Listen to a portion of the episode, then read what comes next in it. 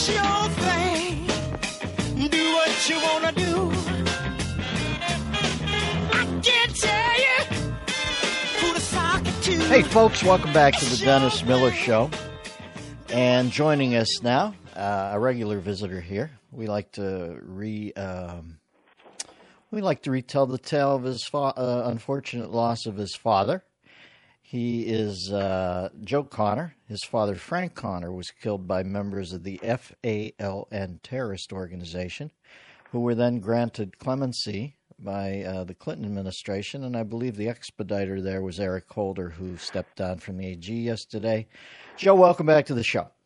Hey, Dennis. Thanks for having me on. Um, I sit on one of the media sites yesterday, I hate to use the word Twitter when I'm talking about something that's serious, but I, I do think the next time we hear from uh, from uh, Eric Holder, he'll either be expediting what Peltier or Abu Jamal, whatever, one of their pardons on the last day of the Obama administration, and I hashtagged Fraunces Tavern to show the precedent there. Uh, what were your thoughts as you watched Holder pass into the mist yesterday? Well, I'm with you, Dennis. And actually, I think you're going to see him push for the release of Oscar Lopez Rivera, who actually turned down the Clinton clemency because he was so dedicated. And there is a push for this guy to get a second clemency. And uh, don't be surprised if that's where uh, where old Eric rears his ugly head again.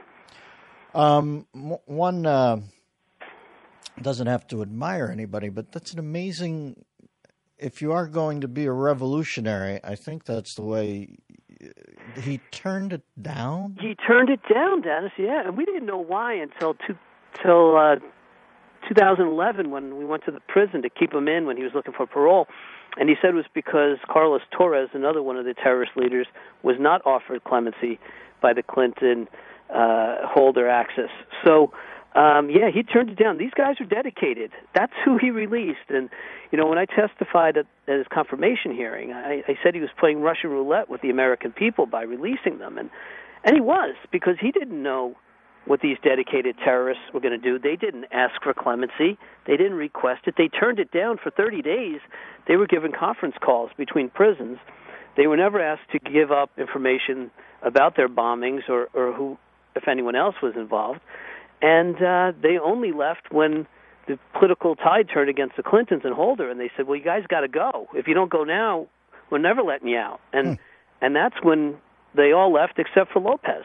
So, yeah, Eric Holder is uh, he's pretty tight with these guys, and um, he's don't be surprised. Th- This is going to show up again. Do you think he can afford to? Uh, I think it's a slow march from here to Ruth Bader Ginsburg's gown, and uh, can you see him really putting that on paper though? Uh, because I do think that's where he's going, right? The Supreme Court. Well, God, you know what? Eh, eh, Yeah, I mean, why not?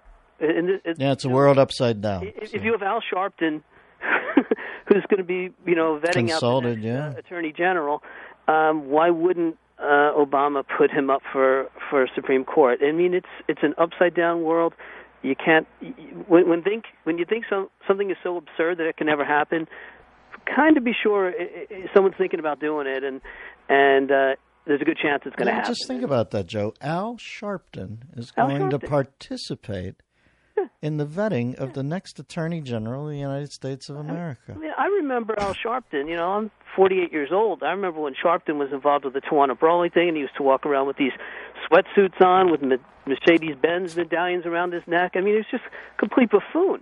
And now he's still He's the got to say. But, now he's uh, now now now he's a buffoon at a high level. So it does show the world has turned upside down, putting the bottom at the top. Well, I think a guy like you has to laugh a little, or you you would cry because I- I- you've I paid do, such a high price.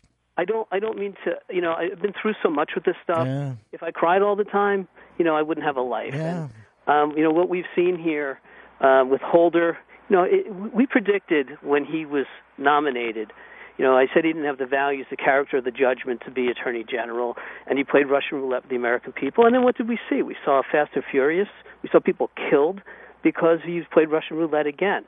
And uh, you know this is what we've been fighting against. And um, it, you know it, it, you pound your head against the wall after a while, but you know you can't give up the fight. No, And, uh, I, I just want to reboot what Sure. happened to your father. I want you to take a minute and tell the people how an honest working man shows up to get his lunch, Yep. and uh, break it down for us, Joe. Just because I this has, you know, folks, they say never forget, never forget this story. Go. On January 24th, 1975, my dad left for work like he did every morning. He was 33 years old. He worked for a bank in New York, and uh, he went out to lunch with clients. He was a kid born in New York City and Washington Heights uh, of, of immigrant parents. Started at the bank at a high school, where his mom got him a job uh, there. She was in the facilities area, got him a job so he wouldn't become a cop or a fireman. He'd have a safe job. So she gets him this job, and, and when he gets out of high school, he works hard, goes to college at night, gets his gets his uh, college degree when we were kids, gets you know gets married, has has kids, gets his degree, goes to work one morning when he's 33 years old, sits down to lunch with his clients.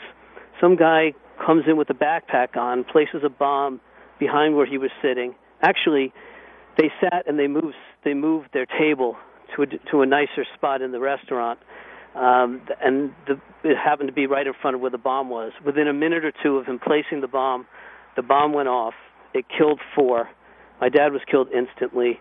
Um, you know, we have some details about how horrendous the uh, the explosion was and what it did to the bodies. I don't like to think about that too much. Um, but he, his, uh, you know, his was an American success story. And then at some point, Holder and others like him come in and figure out when is the time to get these people out of prison. That's and it seems to be developed uh, around the theory that they need to secure a voting block, right? And, They did. Uh, and, you know, they they never they never admitted it, and they pulled executive privilege when when the Senate and the and the House investigated it in 1999. Um, but it was clear that it was set up to help Hillary Clinton's run for New York, for senator from New York, and to help Al Gore's run for for uh, for president. And the, the the theory was that these guys were had spent enough time in jail. They were never actually convicted of the Fraunces bombing, but they were sentenced to 70 to 90 years in prison in Chicago, where the judge threatened. Uh, they threatened the, the judge at trial, and he said if he could, he would have given them the death penalty.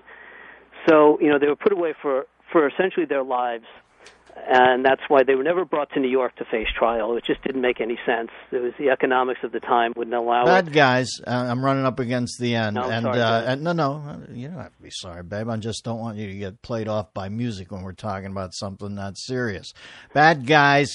Holder feels the need to pick up the cudgel. It'll probably it yielded him already, unbelievably, the attorney general post. It'll probably yield him the Supreme Court, and then no doubt in his avuncular dotage, it'll be time for him to pick up the uh, the mantle of getting the Tsarnaev kid out of prison because he served enough time. it's madness, folks. It's madness out there. Joey, thanks for coming on and uh, retelling the tale, man. You're welcome here anytime I have this show. We've got to reboot this periodically. It is a sin against you and your family. Never forget. Thanks for your time, brother. Dennis Miller Show.